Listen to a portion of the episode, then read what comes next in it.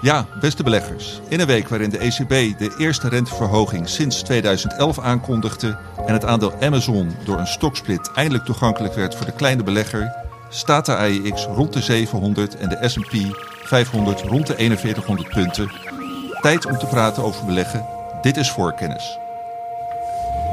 There are three ways to make a living in this business. Be first, be smarter, or cheat. No, I don't cheat. Beleggersbelangen presenteert voor kennis.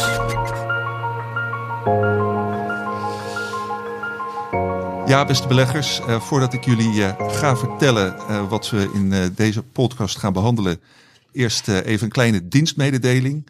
Als jullie naar onze website gaan en bij deze podcast kijken, kunnen jullie een enquête vinden waarin jullie met een paar korte vragen jullie mening kunnen geven over deze podcast. Eh, nou, dat eh, helpt ons, zoals we dan zeggen, om eh, deze podcast verder te verbeteren. Dus jullie feedback is heel erg welkom. Dus graag straks die vragen invullen. En nou heet ik welkom aan de gasten van vandaag, mijn collega's Hildo Laman en Stefan Hendricks.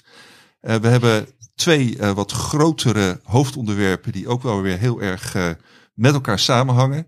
Namelijk, wat is de zin en de onzin ook van eh, de veelgebruikte onderverdeling tussen groei- en waardeaandelen? En het eh, tweede onderwerp is eh, van hoe verstandig is het om te beleggen in thema's, in thema's en of sectoren. Oftewel, what's in a name? Maar we beginnen met terugkijken zoals iedere week. En ik wou aan jou als eerste vragen, Hildo, wat is jou het meeste opgevallen de afgelopen week? Nou, er waren weer, het was weer van alles eh, te zien, eh, zoals altijd op de beurs.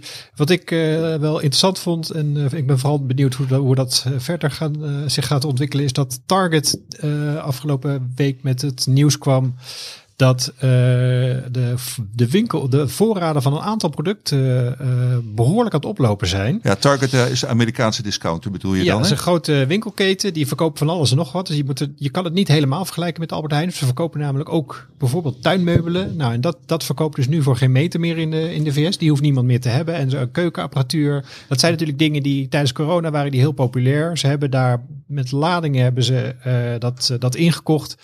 En nu blijkt dat eh, eh, slecht te verkopen. Er, zitten, natuurlijk verschillende Ehm, er zijn denk twee dingen die daarin meespelen. En een hele voor de hand liggende is natuurlijk, ja, corona is min of meer voorbij. Het is niet echt voorbij, maar in het, dagelijkse, dagelijkse leven is min of meer weer opgepakt. Grotendeels in de VS en ook in, eh, hier in Europa. Ehm, waardoor de uitgaven die men toen veel deed tijdens corona, tijdens lockdown, dat het nu eh, langzaam weer verschuift eh, richting eh, bijvoorbeeld reizen. Dus dat is één oorzaak. En wat ik ook, wel een, een factor is, is eh, door inflatie. ehm, Amerikanen dat, eh, die rijden nogal graag auto en de, het tanken wordt een stuk duurder. Dus die, dan denk ik ook dat mensen wat kritischer gaan, gaan kijken naar uitgaven. En dan is een nieuwe koffiezetapparaat is, eh, is dan misschien wat, wat minder interessant als, je, als jij net eh, 20 dollar extra hebt moeten betalen voor een volle tank eh, benzine. Dus eh, ik vond het een, eh, ik vond het een opvallend bericht. En zoals ik al zei, ik ben ook vooral benieuwd hoe, hoe, of vaker dit soort dingen gaat horen. En, Ja. en, en hoe Nou ja, sterker nog, als ik me niet eh, heel erg vergis, eh, hebben we toch eh, ja, meerdere berichten van meerdere retailers daarover gehad afgelopen week. Zelfs Walmart als een van de grootste die een, een soort gelijk bericht had een paar weken geleden. Dat past denk ik ook een beetje in de trend van hè, wat Hilde al noemde. Als corona wat meer voorbij is, dan betekent dat je er wat meer op uit kan. En dat zie je dus wel meer in de VS nu. hè, Dat er een kleine verschuiving is van aankoop van goederen naar de aankoop van diensten. Hè. Dus je kan er meer op uit. Je kan bijvoorbeeld of meer naar de bioscoop of uit eten of dat soort zaken. En dan koop je misschien inderdaad wat minder tuinmeubelen of een, eh, of een nieuw bankstel. En dan ga je wat andere dingen doen. Ja, en eh, nou, dat speelt dan ook eh, in Europa. En inflatie speelt daarbij natuurlijk ook een rol. Maar daar gaan we het zeker ook nog over hebben. Wil jij eh, in jouw terugblik, terugblik nog meer noemen, Hildo? Of eh, geef het woord aan Steffen? Nou, geef het woord aan uh, Stef. Ja, nou, dan uh, geven wij het woord aan Steffen. Nou, dat is wel heel makkelijk, Hildo. Hè? Ja. ja, er zijn, uh, ja, inderdaad, wat Hildo zei, er zijn echt wel heel veel dingen gebeurd. Dus misschien een paar om uit te pikken, uh, wat je al noemde, Johan, in de inleidingen. Um, uh, de stoksplit van uh, Amazon, dus dat is er eentje in een lange reeks. Uh, Shopify is de volgende die dat zal gaan doen. Alphabet hebben we natuurlijk al gehad. En Apple ja, komt er nog aan. Alphabet heeft het aangekondigd. Ja, komt maar, er nog aan. precies. Hij moet nog in notering komen. Het is al aangekondigd. Hetzelfde voor, geldt voor Shopify. Dat gaat volgens mij ook pas ergens in juni plaatsvinden.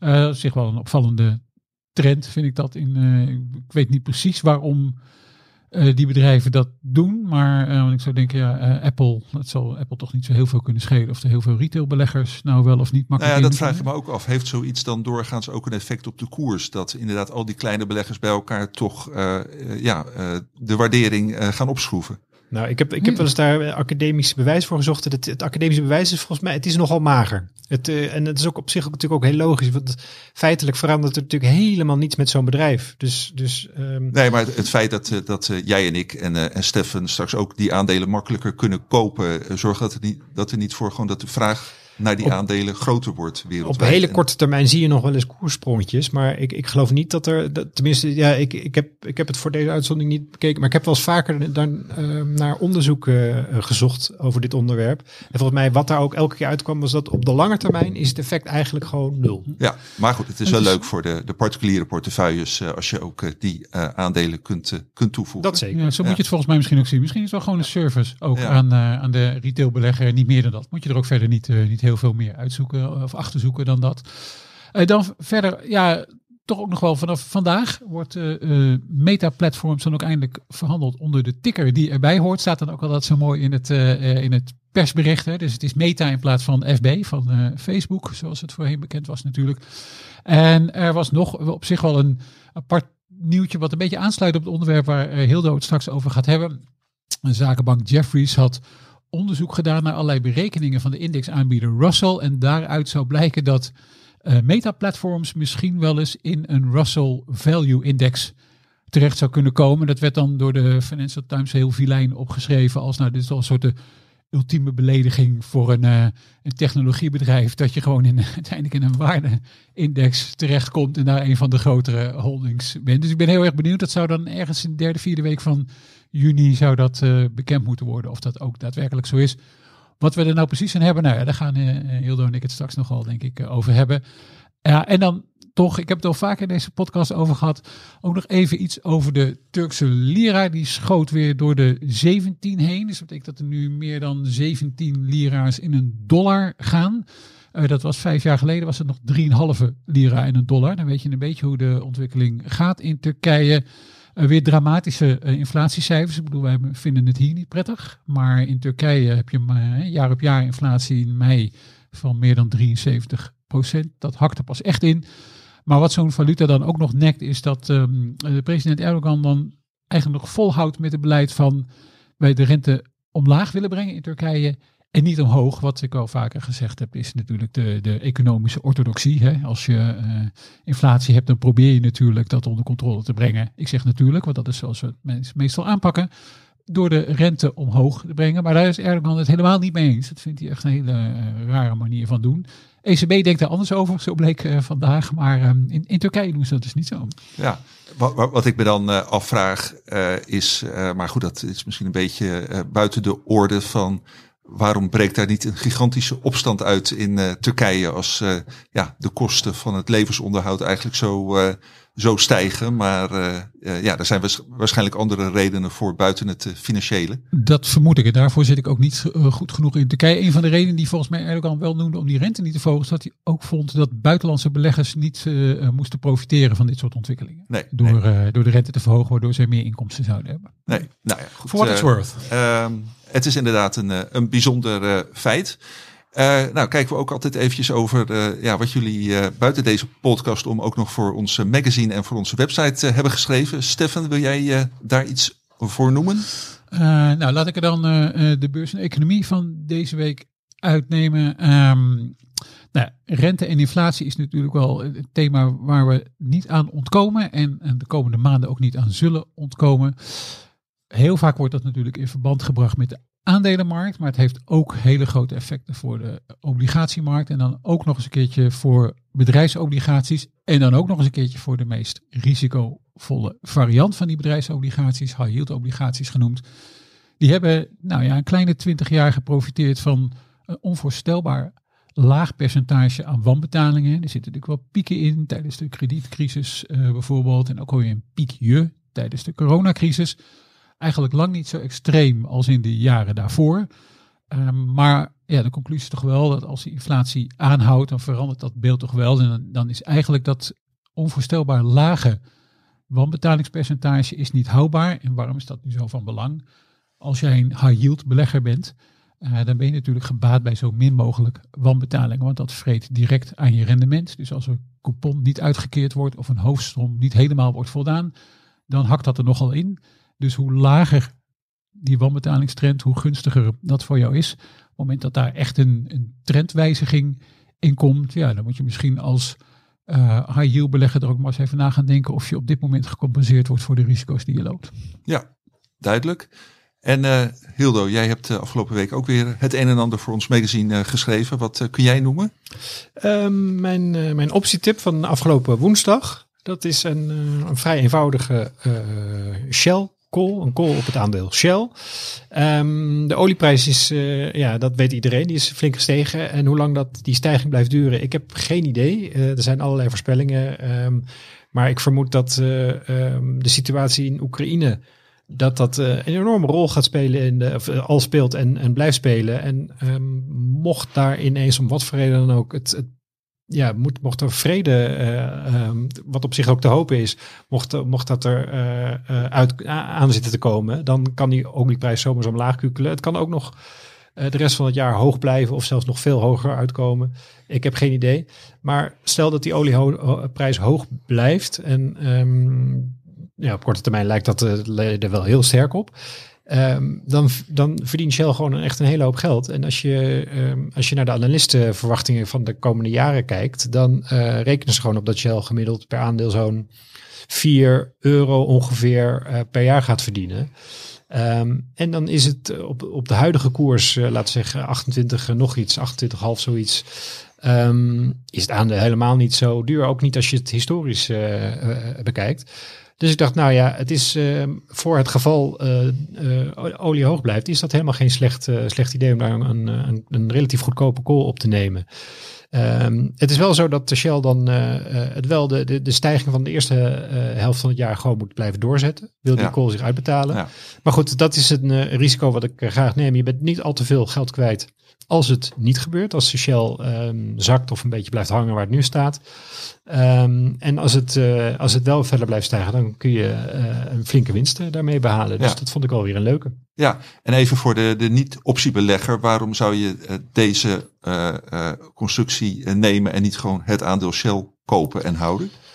Nou, dat kun je natuurlijk ook. Kijk, het, dat, het is een heel verschillend spelletje, laat ik zo zeggen. Uh, een, een, een call-optie heeft een uh, beperkte levensduur. Terwijl een aandeel in principe, als jij een aandeel koopt, zolang het bedrijf bestaat en jij het aandeel niet verkoopt, dan blijf jij gewoon aandeelhouder. Ja. Met een opties werkt dat heel anders. Daar zit een soort afloopdatum aan. Um, en in dit geval is dat december, dus dat loopt voor een half jaar. En als je dan in een half jaar de stijging hebt waar ik dan op hoop in, in het geval van deze call, ja, dan, dan is het prijs. En als die stijging niet komt, of, of het of het, het, blijft, blijft gelijk, ja, dan is het gewoon uh, dikke vette pech en dan uh, ben je je geld kwijt. Dus het is een heel ander soort spelletje. En um, kijk, het voordeel is dat als jij 100 aandelen Shell wil kopen, ja, dan ben, dan ben je dus bijna 3000 euro kwijt. Maar deze call kun je voor 50 euro kopen. En, en wordt het niks met, met Shell de, de komende, het komende half jaar, dan ben je 50 euro kwijt. Ja. Dus het is, het is, het is, en, het, het daar, is anders. Zit daar ook een maximale winst aan die je kunt behalen? Nee, in principe is het onbeperkt. Dus, de, maar ja, dat is natuurlijk omdat het aandeel onbeperkt is. Ik bedoel, het aandeel ja. kan in theorie naar 100.000. Dat ja, kan. Ja, het gaat niet gebeuren. Maar nee, nee. niet in een jaar. nee, inderdaad. Een ander spelletje. Maar uh, ook deze uh, constructie gaat wel uit van een positieve koersontwikkeling uh, van Shell. En nou, zo kijken wij daar ook fundamenteel voor de lange termijn tegenaan. dank jullie wel voor deze terugblik. En we gaan zo naar het eerste hoofdonderwerp. Maar eerst laat ik deze keer het juiste muziekje horen. Voorkennis. Ja, nou, de, de eerste uh, is gelukt. Uh, kijken of dat uh, zo doorgaat, Johan. Het eerste hoofdonderwerp, ik zei daar net al iets over. Ja, er wordt eigenlijk al, al best wel lang, ik denk al zeker anderhalf jaar, heel veel gepraat over moet je als belegger nu, nu groeiaandelen hebben of waardeaandelen. Nou ja, die, die discussie is ook ja, begin dit jaar nog wel weer verhevigd door alles wat is gebeurd op de financiële markten. Uh, ja, lijkt bijna alsof dat uh, gewoon echt twee uh, aparte werelden zijn waaruit beleggers kunnen kiezen. En nou ja, zoals wel vaker met beleggen ligt dat veel genuanceerder. En daar wilde jij wat over gaan vertellen, Hildo. Wat heb je daarover uitgezocht? Ja, ja. Nou, ja, wat, wat, ehm, het, ja, je, je leest steeds meer berichten van, eh, nou nu waardeaandelen, dat is nu de, de plek waar je moet zijn, daar moet je nu je geld in steken. Eh, en ik word altijd een klein beetje argwanend als je, als er ehm, zo'n, ja, laten we zeggen, relatief eenvoudige ehm, beleggingstheorie, zal ik maar even noemen, wordt geopperd en gezegd van nou, dit, met zoiets simpels ga je gewoon heel veel geld verdienen. Daar word ik altijd een klein beetje achterdochtig van. Eh, want eh, ehm, als je, ik bedoel, iedere belegger die langer dan eh, een paar maanden bele- belegt, die, die, weet die komt er volgens mij vanzelf achter dat als de hele wereld hetzelfde roept, dan doet de beurs meestal het tegenovergestelde. Ja, le- leg even voor die, eh, toch voor die beginnende belegger uit wat waardeaandelen eh, zijn. Wat dat, eh, Ja. ja, Ja, daar, daar wil ik dus ook naar, naartoe. Ja. Want, en dan, dat, daar gaat het meteen, dat is ook meteen mijn eerste grote bezwaar. Van, Ja. eh, ehm, Het leek een hele eenvoudige vraag, maar het is waarschijnlijk een hele moeilijke vraag. Nee, het is een vrij eenvoudige vraag. Oké, een nou, vrij eenvoudig antwoord. Maar daar, daar, daar komt meteen ook een, een groot bezwaar van mij ten opzichte voor, van het verschil tussen waarde en, en groeiaandelen.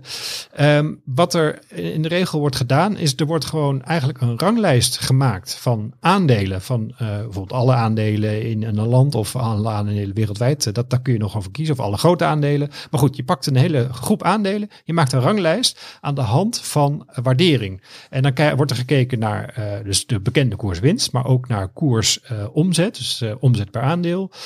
Omzet van het bedrijf uiteraard, niet omzet in het aandeel. En ehm, de koers ten opzichte van de boekwaarde. Ja.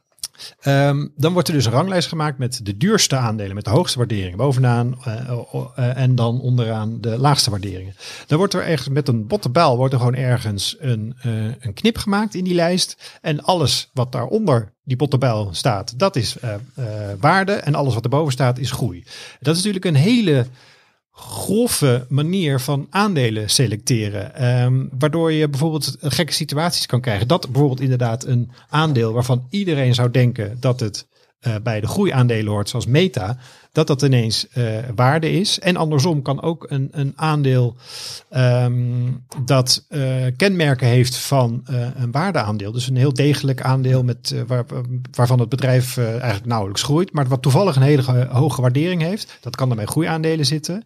En, ehm, Maar je hebt toch wel bepaalde sectoren die ja, doorgaans wordt gezegd van dat zijn waardesectoren. Ik noem maar wat telecom. Ja. En andere sectoren die. eh, Ja, dat, dat, dat, dat klopt. Maar het, het, het, mijn punt is dat eh, dan moet je in die sectoren. eh, kijk, dan, dan moet je gaan beleggen in die sectoren. En ehm, waar, wat, wat, wat mij, waar ik een beetje kregel van word, is dat ehm, het idee van koop gewoon een, een waarde-ETF of een waarde-index en je zit goed de komende vijf of tien jaar.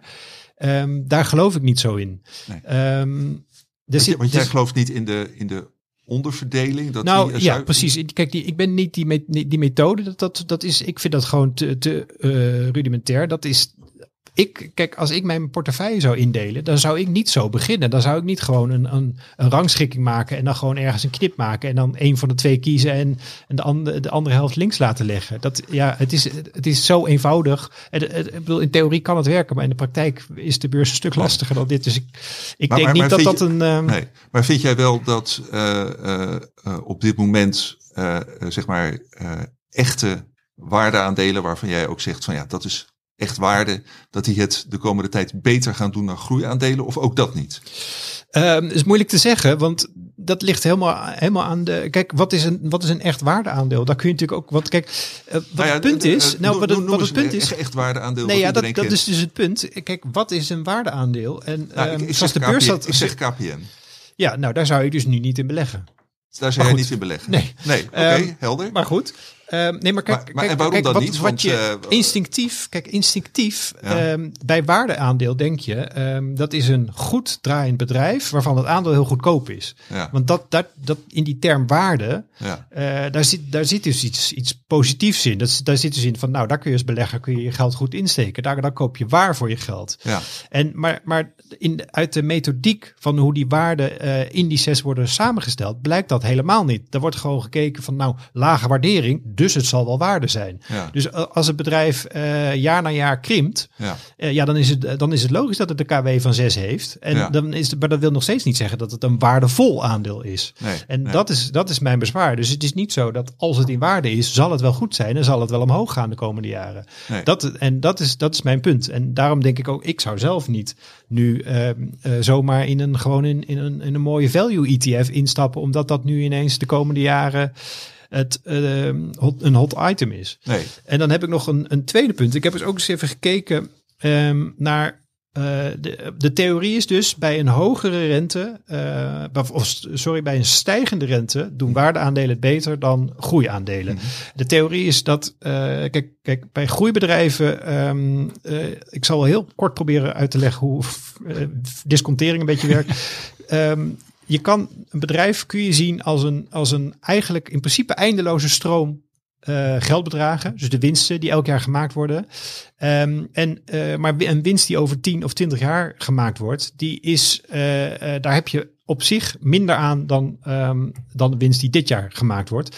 En, dat, en hoe hoger de rente is, hoe minder die winst in de toekomst waard is. Dat is eh, verdisconteren. En hoe hoger de rente, dus hoe minder je hebt aan winst over 20 of 30 jaar. Dat is, dat, dat is heel leuk, maar eh, je hebt liever nu eh, dat geld. En hoe hoger de rente, hoe minder het, het effect van zo'n zo'n bedrag in de toekomst is.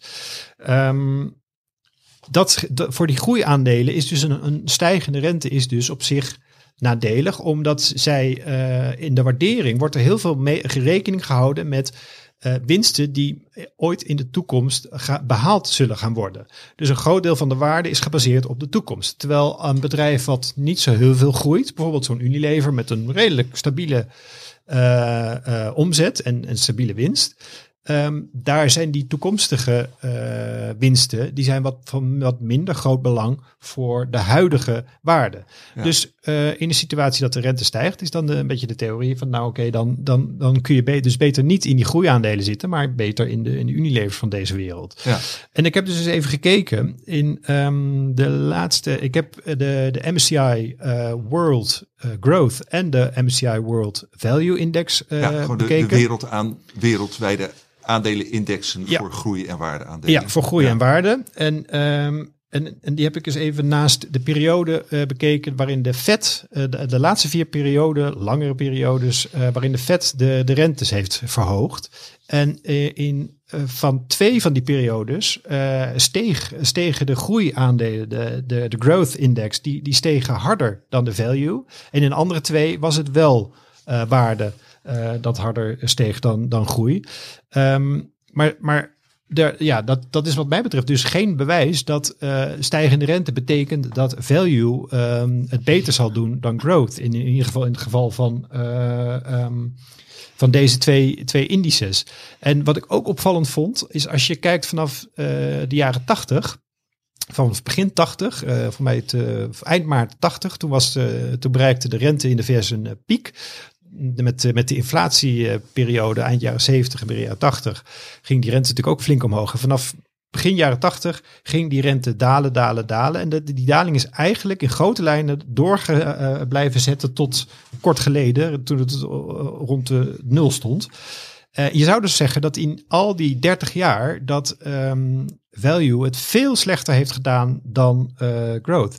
Maar als je de grafiek van ehm, eh, die MSCI, twee MSCI-indices, als je die pakt, dan zie je dat het verschil eigenlijk pas de laatste drie, drieënhalf jaar on- ontstaan is. Daarvoor was, gingen ze redelijk gelijk op.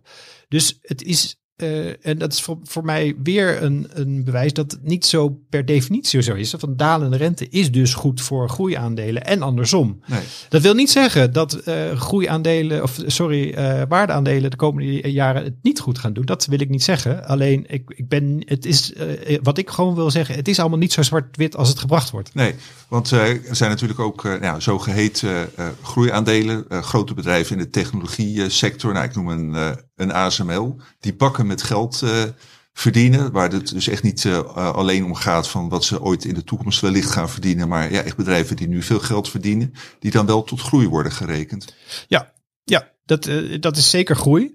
Ehm, en ja, want dat, dat, dat vind ik ook een, een op. ehm, kijk, wat ik het, ik heb het al vaker gezegd, maar wat ik altijd een, een goede manier vind eh, eh, om te beleggen is eh, koop gewoon aandelen van goed draaiende bedrijven, goed lopende bedrijven, met ook waarvan je redelijkerwijs kunt verwachten dat het in de toekomst ook goed zal gaan. En dan maakt het mij niet uit of het dan bij de value of de, de, de growth groep hoort. Daar gaat het mij niet om. Het gaat er mij om steek je je geld in een goed functionerend bedrijf met een, eh, met een eh, mooie toekomst. Dat is veel belangrijker dan in welke, welke van de twee bakjes het valt. Ja, ja. Eh, en, maar, maar zou jij op dit moment ook beleggen in, eh, in bedrijven die nog helemaal geen winst maken? Ehm, nou, op dit moment. eh, ja, nou, het, het, wederom. eh, kijk, wat ik bijvoorbeeld een, eh, een mooi voorbeeld van, vind is eh, cm.com. Ehm, die groeien als kool. Ja. Ehm, maken geen winst. Eh, maar je kan wel duidelijk zien waarom ze geen winst maken. Want ze investeren gewoon heel erg veel in eh, het openen van nieuwe vestigingen, in productontwikkelingen, eh, in, in marketing. Ehm, eh, terwijl, eh, en als je naar de bruto marges kijkt, dan, eh, dan kun je wel, als ik gewoon naar die, naar die jaarrekening of de kwartaalrekening kijk, dan kan ik wel zien dat als zij wat, een, een wat normaler investeringstempo erop na zouden Ja, houden, dan ja. kunnen zij gewoon winst maken. En dus dat vind ik dus een belangrijke factor. Het gaat niet zozeer om, om of ze nu winst maken, maar is er een weg naar winst? En als ik dat zie, en dat kun Ja. je op zich, eh, bijvoorbeeld als eh, je hebt van die bedrijven die, die, inv- die investeren 20, 30 procent van de omzet in onderzoek en ontwikkeling. Ja. Eh, terwijl volwassen bedrijven, die zitten veel vaker rond 10% en sommige Ja, zelfs ja. lager. Ja. Dus de- op die manier kun je heel, heel makkelijk gaan kijken van oké, stel nou dat bedrijf zou naar 10% gaan. En de marketing, daar kun je dan ook een, een vergelijking voor maken. Hoeveel marketingkosten heeft een normaal functionerend volwassen bedrijf. Dus op, op die manier kun je dan een berekening gaan maken. En als je dan uitkomt op gewoon een mooie winst, dat betekent dat het in potentie wel kan. Alleen zolang er in groei geïnvesteerd wordt, ja, dan is die winst niet weg. Maar dat wil niet zeggen dat die winst niet gaat komen. Dus het gaat het antwoord is ja, ik zou het doen, mits ik kan zien dat er eh, winst gemaakt zou kunnen worden. Ja, dus het gaat om de onderliggende kaststroom en niet Ja. zozeer wat er dan na aftrek eh, van kosten overblijft. Want dat Ja. is eh, ook gewoon een keuze van het bedrijf. Ehm, had je eh, over dit onderwerp op dit moment nog, eh, nog meer te vertellen? Nou, of eh, zullen we eens ehm, horen wat, wat Stefan daarvan vindt? Ik vind ook wat ik ook nog wel leuk vond om op te, werpen, om te merken is de S&P heeft ook twee indices, dus een, een waarde en een groeiindex. ja, van daar is het Amerikaanse aandelen. van de Amerikaanse aandelen. Daar is ehm, het verschil wel groter. Ehm, eh, vooral sinds, laten we zeggen, eh 2000 is daar het verschil eh, flink toegenomen. Tot 2000 valt het eigenlijk nog wel mee, maar daarna is het wel fli- flink groter. Maar ook daar heb ik wel weer een beetje problemen mee. Want Maar als je het verschil in de zin dat in groei het beter het verschil, waarde? Ja, Ja. ja. Ja, dus daar kun je wel duidelijker zien dat groei het beter heeft gedaan. Maar daar heb ik weer het probleem dat met de, de methode waarin ze die twee indices hebben samengesteld. Ehm, want ze hebben namelijk andere eisen eh, per eh, index. Dus bij waarde kijken ze dus inderdaad echt naar eh, koerswinst en de, de koersboekwaarde, dat soort dingen. Ja. Maar bij groei kijken ze dus, wat op zich er- wat ergens wel even te begrijpen is, dan kijken ze dus echt naar, nou oké, groeit die omzet ook, groeit die eh, eh, winst ook daadwerkelijk. Ja. Dus dat, daar is dat het criterium. Ja. Ehm, maar daardoor is het dus mogelijk dat er bedrijven zijn die in beide indices voorkomt. En dat eh, heb ik dus even beke- bekeken. En dat, er zijn dus ook behoorlijk wat aandelen. Eh, bijvoorbeeld Cisco, Visa, eh, Home Depot, eh, Abbott Labs en nog een heel aantal andere aandelen. Die zitten in allebei Ja. de indices. En dan gaat bij mij de vraag rinkelen van ja, maar waarom zou je dan een van de twee kopen? Waarom zou je niet gewoon de S&P kopen? Dan heb je eigenlijk gewoon hetzelfde. Ja. Het verschil in die twee aandelen zit uiteindelijk in maar vier, volgens mij grotendeels maar in vier aandelen, die alle vier in groei zitten en niet in waarde. En dat zijn Apple, Amazon, eh, Alphabet en Microsoft. Ja. Dus ja, dan, dan ook daar denk ik dan weer van ja, maar wat is dan de toegevoegde waarde van deze twee indices? Ja, ja. Dus jouw boodschap is eigenlijk, eh, ja, kijk niet eh, zozeer naar de, de labels, eh, maar kijk gewoon naar de bedrijven, wat daar, ja. Ja. of ze goed draaien en eh, hoe hun toekomst eh, eruit ziet. Ja. Ben je daarmee eens, Stefan? Eh, ja, daar ben ik het denk ik wel mee eens. Ehm, ik heb natuurlijk net als Hildo ook eens even gedoken in de methodologie van die indices. En dat is natuurlijk een beetje. Op het moment dat je een onderscheid aan wil brengen, dan gaat dat inderdaad vrij eh, rigoureus. Dus zo'n MSCI World Index, zoals Hilde al zei, die wordt dan bijvoorbeeld gewoon in twee stukken gedeeld. En inderdaad, als je naar de methodologie van MSCI kijkt, dan geven ze vier kwadranten. En in een van die kwadranten kan je als bedrijf zowel waarde als groei karakteristieken hebben.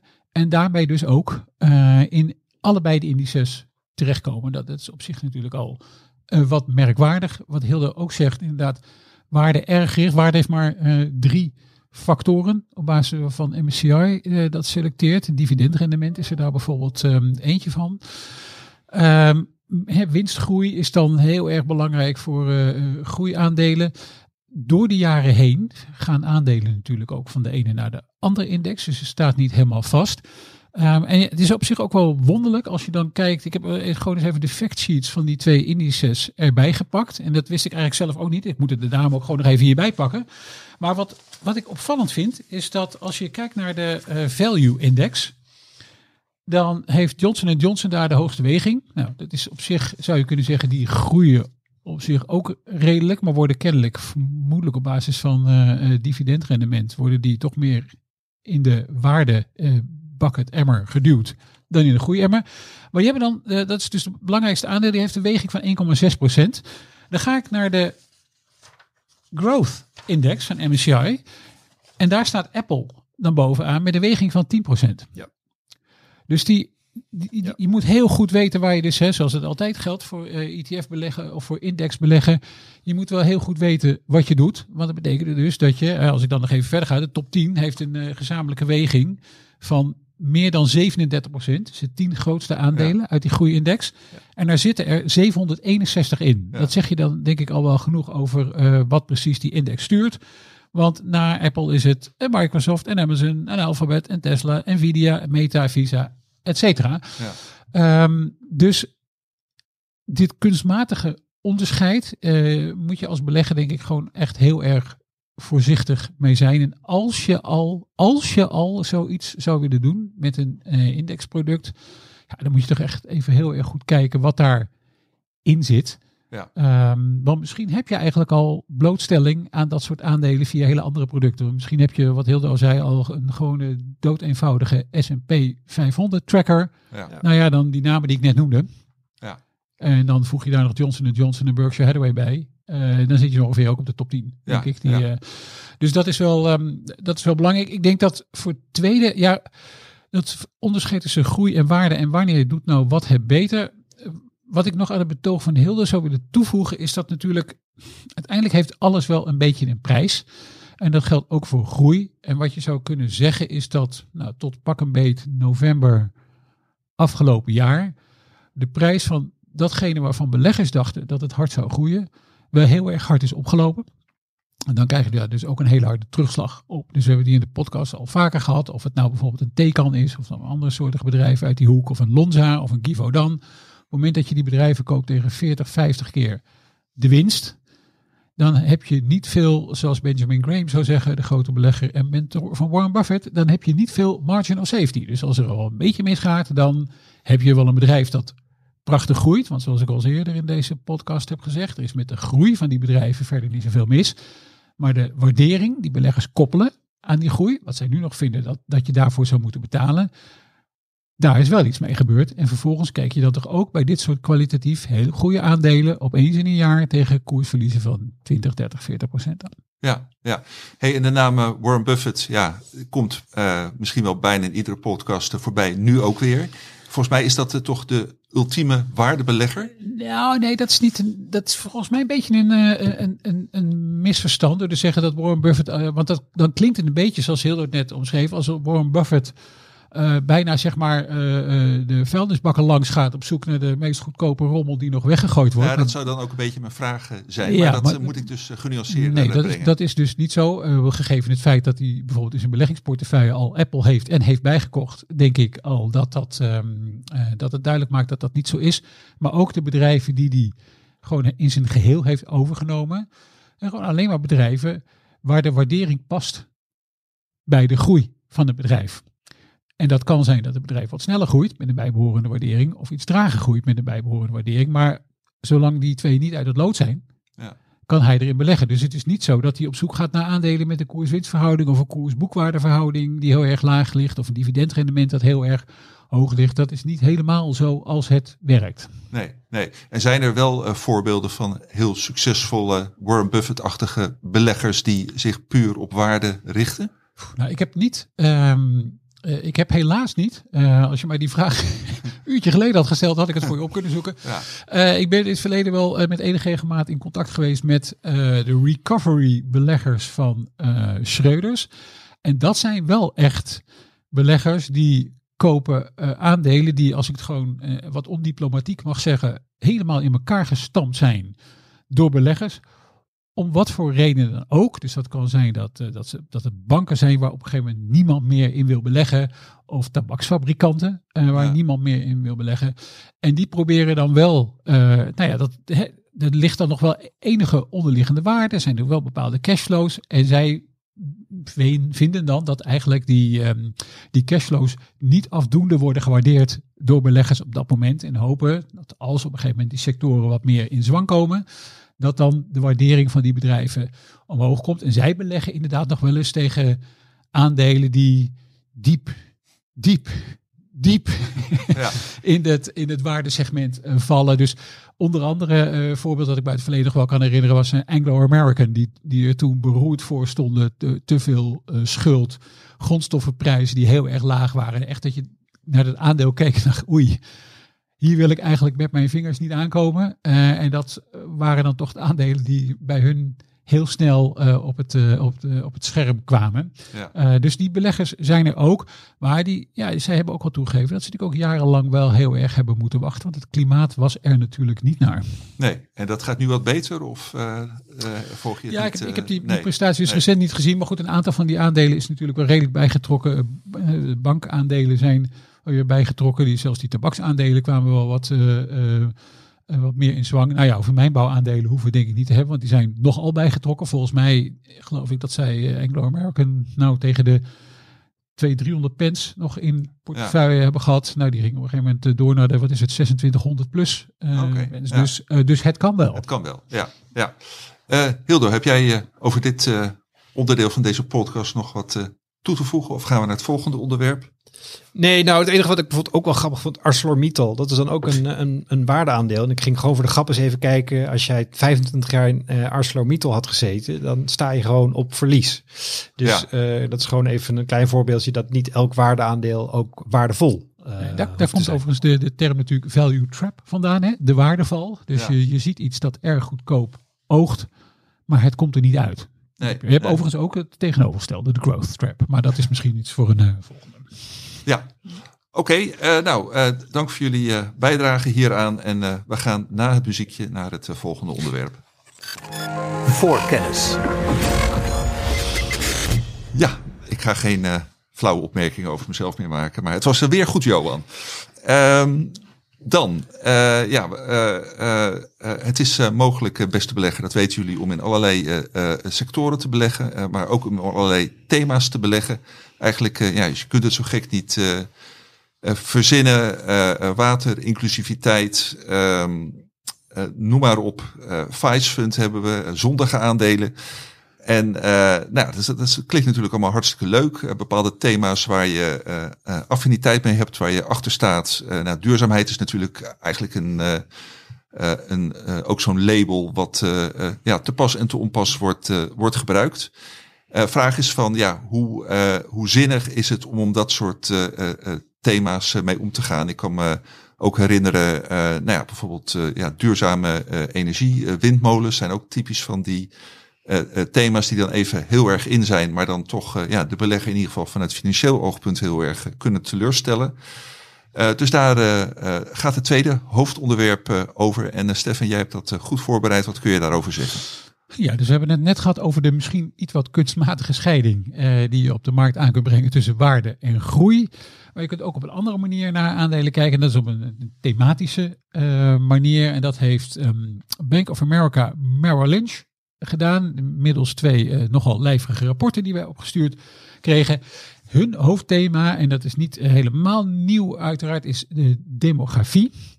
Eh, want ja, ze zeggen, je kunt het hebben over technologie en economie en klimaat, maar uiteindelijk zijn het mensen die, eh, die de aarde veranderen. En hoe, hoe die groep mensen verandert, bepaalt eigenlijk ook een beetje hoe jij als, ehm, nou ja, als belegger andere rendementen zou moeten kunnen behalen. Dus het gaat om eh, arm versus rijk, mensen die in de stad wonen en op het platteland eh, wonen. Eh, eh, jong en oud, eh, uiteraard, is vergrijzing. Er zijn een aantal van die thema's. Nou, die rapporten zijn eigenlijk, ja, ik vind het op zich best interessant. Ze staan ook wel veel voor degenen die, die geïnteresseerd zijn van die feitjes, staan er wel heel veel feitjes in. Dus dat er in Nieuw-Zeeland meer dan vijf keer zoveel schapen wonen als dat er mensen zijn. Ben ik in Nieuw-Zeeland geweest. Op zich kan dat wel kloppen. En dat er in Taiwan meer huisdieren zijn dan kinderen onder de 14 jaar, et cetera. Nou, dat is op zich allemaal hartstikke leuk natuurlijk als je van dit soort feitjes houdt. Maar daar gaat het niet helemaal om. Het gaat natuurlijk om de volgende stappen die je neemt. En wat heeft Bank of America Merrill Lynch nu gedaan? Heeft gezegd, nou dat hele grote thema, demografie. Hoe verandert de bevolking? Waar verandert de bevolking? En wat heeft dat eh, voor gevolgen? Dat is opgedeeld in tien subdemografische thema's, zullen we maar zeggen. En een aantal daarvan die zijn wel vrij bekend. Dus vergrijzing is wel vrij bekend. Verstedelijking is wel vrij bekend. Er zitten ook nog een aantal eh, eh, nieuwe in. Eh, ehm, eentje die mij bijvoorbeeld ook niet bekend was. Ik weet niet of jullie weten, generatie C. Zegt jullie dat wat? C. C. Ja, nee, ik ben blij dat jij ook een beetje verbaasd kijkt. Nou, Johan, ik, jij ik ben misschien? eh, de, de tel eh, van het alfabet ook eh, kwijt. ja, Dus, het, nou, ze zijn ehm, eh, jonger Zijn, dan... zijn ze al geboren? Of, Nee, ja, nee, heel, heel goed punt, heel maar Ze zijn inderdaad geboren na 2016. Eh, Dan ben je kennelijk generatie C. Dat is ook een van de thema's. Eh, Nou, eh, ik, ik raak daar nu wel heel erg geïnteresseerd. Het heeft misschien niet direct iets met beleggen te maken, maar welke eigenschappen worden dan aan die, worden dan aan die generatie toegekend? nou, belangrijk kun is, voor, net lezen. eh, belangrijk is voor dat die generatie op een andere manier. Ik, ik citeer nu, of, Ja. of ik in ieder geval parafraseer nu het eh, een rapport van eh, Bank of America natuurlijk. Waarom wordt dit nou onderscheiden als een demografische trend? Omdat het volgens eh, deze zakenbank zo is dat, dat deze generatie eigenlijk opgroeit eh, met een idee van eh, nul privacy en helemaal eh, internet gericht is, nog meer dan vorige generaties en daarmee dus ook in de toekomst andere eh, behoeften en wensen heeft dan misschien de huidige generaties. Oké. Dus, ehm, maar ik wist ook niet wat generatie C was, maar ik was blij dat het allemaal werd uitgelegd. Dus vandaar dat dit soort rapporten nog best interessant en inspiratierijk kunnen zijn. Eh, maar andere thema's waren bijvoorbeeld eh, piek vruchtbaarheid en bijvoorbeeld ook diversiteit en inclusiviteit is ook een van de demografische thema's. Nou, dit is tot nu toe misschien allemaal leuk en aardig, maar we zijn natuurlijk wel beleggers en dat zijn zij ook, of in ieder geval ze schrijven over beleggen. Dus we gezegd, nou, we hebben daar 50 aandelen uitgevist met een gezamenlijke beurswaarde van meer dan 2 biljoen dollar. Klinkt allemaal hartstikke mooi natuurlijk. Waarmee je van deze 10 trends kan profiteren. Nou, en vanaf dat punt wordt het natuurlijk wel interessant, want dan ga ik eens even Ja, kijken wat voor ja. aandelen zitten daar dan in en hoe, eh, hoe werkt dat dan precies. Nou, dan zitten er dus eh, aandelen in, bijvoorbeeld bij piek vruchtbaarheid zit er ook een, een aandeel in dat een, eh, de, de Smart Baby Smart Sock eh, op de markt heeft. Nou, nou ben ik. Ja, eh, misschien ben ik al eh, te la- lang geleden vader geworden hoor. Dat is meer dan een kwart eeuw geleden, twee keer achter elkaar heel gelukkig. Maar wat is piekvruchtbaarheid? Piek vruchtbaarheid is dat eigenlijk dat het voor eh, ehm, eh, dat, dat de, de vruchtbaarheid hè, van mannen en vrouwen afneemt. Ja. En dat je daar dus dat er daar dienstverlening omheen zit. Dat is dus een van die thema's. Dus het heeft te maken met bijvoorbeeld vruchtbaarheidsklinieken in China. Dat is een van de aandelen die wordt genoemd. Nou, dat, dat snap ik dan nog. Hè. Dat Ja, is als je ja. dit als een thema ziet, dan is dat een, een iets wat daar direct uit volgt. De, de smart baby sock, daar gaat het toch echt over. ehm, eh, ja, dat is een product. Ik, ja, ik ben ook vader en dat is wel minder dan 25 jaar geleden dat ik vader ben geworden. Maar eh, toen was de, de smart sock er ook nog niet. Maar dat is, een- dat is letterlijk een sok die je kind aandoet, eh, waarmee je, of je baby aandoet, waarmee allerlei zaken te meten zijn. Oké. Bijvoorbeeld zuurstof, et cetera. Nou, dat is allemaal, dat valt daar ook. Maar dat valt dan dus ook onder dat kopje piekvruchtbaarheid. Ja, En ja. dat is, eh, dan voel je al een beetje dat dat wat, eh, wat geforceerd wordt. Vergrijzing bijvoorbeeld, daar zit eh, Belgisch vastgoed eh, aandeel Edifica bij. Nou, die zitten heel erg groot in woonzorg Ja. vastgoed, zoals dat zo mooi heet. Nou, dan kan ik dat op zich ook nog wel iets volgen. Maar in, diezelfde, in datzelfde vergrijzingsthema vind je ook financials terug als UBS, Amundi en JP Morgan. Ja. Eh, en dan wordt het alweer wat lastiger, denk ik. En, en in die wat nieuwere thema's, ja, en eh, daarom zeg ik, het is zowel inspiratievol als je hoeft het niet allemaal mee eens te zijn, maar eh, je gaat toch eens bedrijven opzoeken. Ehm, zo kwam ik dus ook bij het subthema diversiteit en inclusiviteit. Kwam ik het bedrijf, die werd dan in ieder geval genoemd, de Bank of America, het bedrijf Torrid tegen. Ik weet niet of een van jullie dat kent. Ik Nee. niet. Eh, de, de ticker van dit bedrijf, het is een Amerikaans bedrijf, de ticker van dit bedrijf is CURV. Doet het dan wel, al wel een belletje rinkelen of niet? Curve. Curve. Oké. Ja. Nee, nee dit, is, dit is dus een modebedrijf dat zich richt op ehm, zogeheten plus-size vrouwen in de leeftijd van eh, 25 tot 40 jaar. ja. Met andere vrouwen die wat groter zijn, zouden Ja, wij dan ja. eufemistisch in. Nederland zeggen, denk ik. Ehm, relatief klein bedrijf nog, een beurswaarde van 560 miljoen. Maar die valt opeens in dat pulletje van Ja. eh, diversiteit en inclusiviteit. En daar valt bijvoorbeeld ook een bedrijf onder Ja, als... gewoon om te, te Ja. laten zien dat wat grotere vrouwen, zoals jij het uitdrukt, er ook bij horen. Eh, ja, kennelijk. Dus dat, Ja, dat, valt, ja. dat valt onder. Dus die zou je inderdaad misschien, Johan, hè, die zegt van nou dat volgt misschien wat rechtstreeks uit het, eh, hè, dat je je niet meer hoeft te schamen als je eh, wat groter bent. Zullen we zeggen. Nou oké, dat, dat kan. Net zoals een beetje als die Edifica en, en nog een aantal andere bedrijven. Maar er zit bijvoorbeeld ook Hologic en Organon vallen in dit thema. diversiteit en inclusiviteit. Hologic is een bedrijf dat maakt systemen voor mammografieën. Eh, en diagnostiek om het opsporen van baarmoederhalskanker bijvoorbeeld. Ehm, ja, dat is vrouwengeneeskunde. Dat zou je misschien met een beetje fantasie inclusief kunnen noemen. Maar wordt al wel wat vreemd, eh, vind ik. En hetzelfde geldt een beetje voor Organon. Als je dan de, de redenen ziet waarom dat wordt opgenomen in een dergelijke lijst. Dan is dat omdat Organon, en dat was bij de beursgang, eh, hebben ze daar zelf ook al de nadruk op gelegd, dat het een bedrijf is dat zich wil gaan richten op vrouwengeneeskunde. Dus medicijnen voor vrouwen specifiek. Eh Organon is uiteraard bekend van de pil. Hè. Daar, daar is ehm, ehm, een van de meest bekende producten. Maar goed, dat is nog maar ruim een kwart van de omzet. Ja. Ehm, maar, zegt Bank of America, een van de redenen waarom ook is opgenomen, is dat de raad van bestuur, de raad van commissarissen zo eh, divers en inclusief is. Dus er zitten heel veel eh, vrouwen en minderheden in. Ja.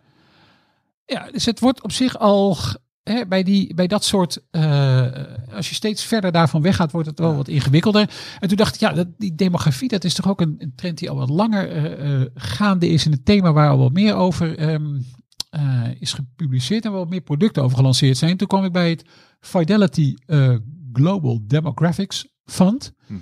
Een bedrijf eh, van vond dat eh, al nou, tien jaar Ja. ongeveer bestaat. Zit 1,2 miljard euro beheerd vermogen in. Die spelen ook in op die thema's. Dus 70% van het belegvermogen Ja, ja. moet gaan naar bedrijven die profiteren van demografische ontwikkelingen. Dat is wat, wat ruim geformuleerd. En als ik daarna ga kijken, ja, wat zijn dan de, eh, de, de tien grootste eh, holdings? Wat vind ik daarin terug? Ja, veel gezondheidszorg. Dus Thermo Fisher en Danaher.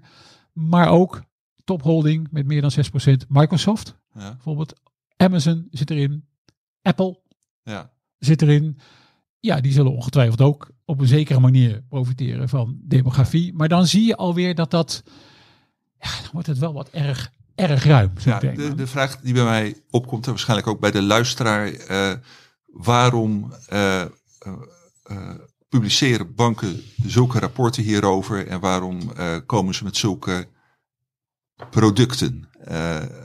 Ik, ik, ben geneigd het antwoord zelf al te geven, maar ik Oh, nou, laat dat aan jou. doe eens, doe eens Nou ja. voorstel. Wordt het een heel cynisch antwoord? Nou, nou, nou ja, cynisch, zakelijk. Ik denk marketing inspelen op thema's waarvan eh, ja, bekend is dat eh, eh, ja, veel mensen ze bezighouden, vaak ook, eh, ook terecht. Ehm, en dan denken, nou, als mensen die onderwerpen belangrijk vinden, dan willen ze er vast ook in beleggen. Nou, wat ook niet zo'n gekke gedachte is. Eh, nou ja, goed, het bekendste voorbeeld is natuurlijk het, eh, het duurzaam eh, eh, eh, beleggen, waar eh, natuurlijk al jarenlang eh, de verschillende fondsen ehm, eh, nou als paddenstoelen eh, uit de grond schieten. Eh, dus dat. Eh, ja, nou, ik denk dat dat een, een hele aardige eh, Ja. samenvatting is. Het is natuurlijk, al, hè, dit soort dingen zijn meestal ook eh, marketing. Tegelijkertijd zou je kunnen zeggen, je, je wilt misschien wel kijken naar hele lange trends die Ja. heel erg dominant zijn. Het probleem alleen is ook wel een beetje met dit soort producten, is dat je zo vaak door kortere termijn trends in de wielen wordt gereden hierbij. Dus ehm, jaren geleden, ik heb bij de voorbespreking ook al gezegd, jaren geleden viel bijvoorbeeld Sanofi Farmaceut ook in het pulletje. Uh, bedrijf dat profiteert van vergrijzing, onder meer omdat het een insulineproducent Ja. is. Uh, mensen worden ouder, uh, worden misschien wat ongezonder. Dus de kans dat je Ja. type 2 diabetes krijgt wordt groter. Dat betekent dat een bedrijf dat insuline produceert daar in principe van zou moeten profiteren. En dan komt de praktijk. Dus dat is de theorie. Ja. En die klinkt uh, misschien plausibel. Dan kun je afvragen hoe groot die diabetesdivisie is. Maar die was een tijdje lang best groot. Uh, 20% van de omzet. Dan komt de praktijk. Ja. En de praktijk is dat de prijs van insuline in de Verenigde Staten onvoorstelbaar onder druk komen. Dus die kachelen zwaar achteruit. Sanofi verliest eigenlijk gewoon interesse in die diabetes franchise, zoals dat dan zo mooi heet. Er komt een nieuwe topman die zegt, nou, we gaan even wat andere prioriteiten neerleggen. Immunologie, Ja. dat wordt het. En, en diabetes, nou ja, we verkopen het nog, maar verder bouwen we het af en investeren we er niet meer in.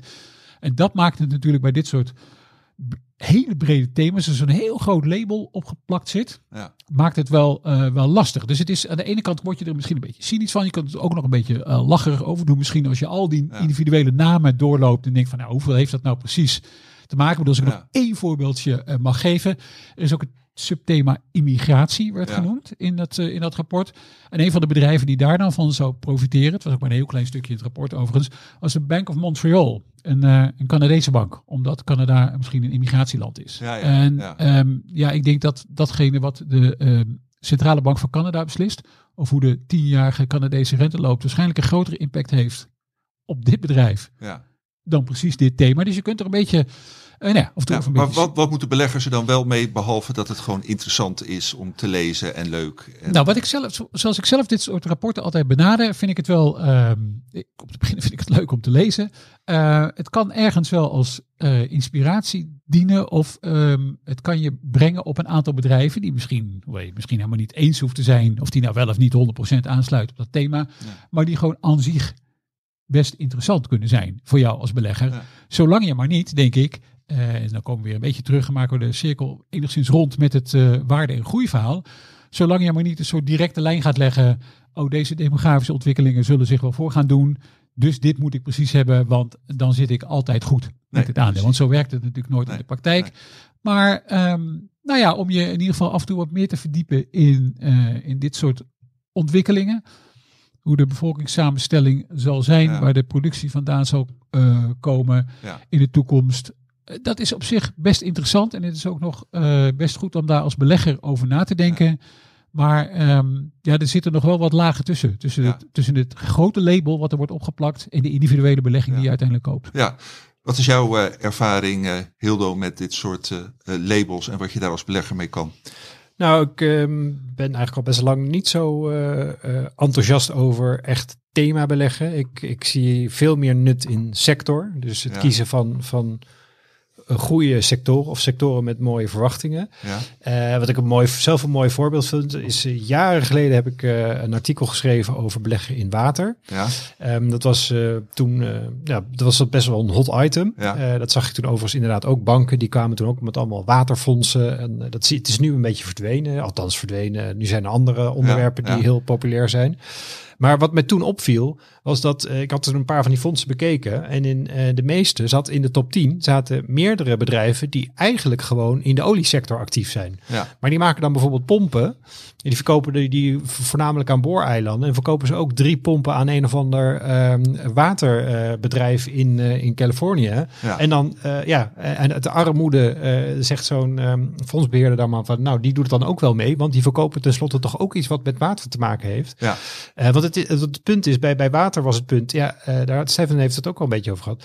Hoe speel je nou als belegger in op, op, op het thema water? Kijk, drinkbaar water hebben we allemaal nodig. Maar als belegger kun je daar, je kan niet in, je kan geen futures eh, zoet water eh, kopen. Nee, nee. Ehm, en bedrijven die, daar, die zich 100% richten op water en waterbewerking, nou, die moet je echt met een loep gaan zoeken. Dus Ja. een, een beetje fatsoenlijk fonds daarin eh, opzetten, dat, gaat, dat, gaat, dat is verdomd lastig. Sterker nog, het lukt dus niet, want Nee. ze hebben het geprobeerd. En uiteindelijk kwamen ze dus bij allerlei olietenten en andere Ja. bedrijven uit. En, Ja, en of dat Nestlé's, is- hè? De Nestlé's en de Danones van deze wereld. Ja, maar die verkopen dan flesjes water. Wat niet helemaal. Ik bedoel, ja, dat, Nee. en dan zou je de, dus noods huizenmakers kunnen doen. Want er zitten kranen in en douches. Dus ook heeft ook met water te maken. Dus ja, Maar die fondsen bestaan nog wel? Of, eh, dat weet ook- ik niet. Zoals ik al zei, Nee, ik, het nee. is een heel lang geleden. En, eh, en, en ik moet zeggen, ik, ik, in, in marketing kom ik het niet veel meer tegen, waterfondsen. Nee, terwijl ik het, zeggen. het, Dus, eh, het waterprobleem, wereldwijde probleem bepaald niet eh, kleiner is geworden. Maar eh, nou, de interesse van mensen dan eh, wellicht wat, eh, wat minder.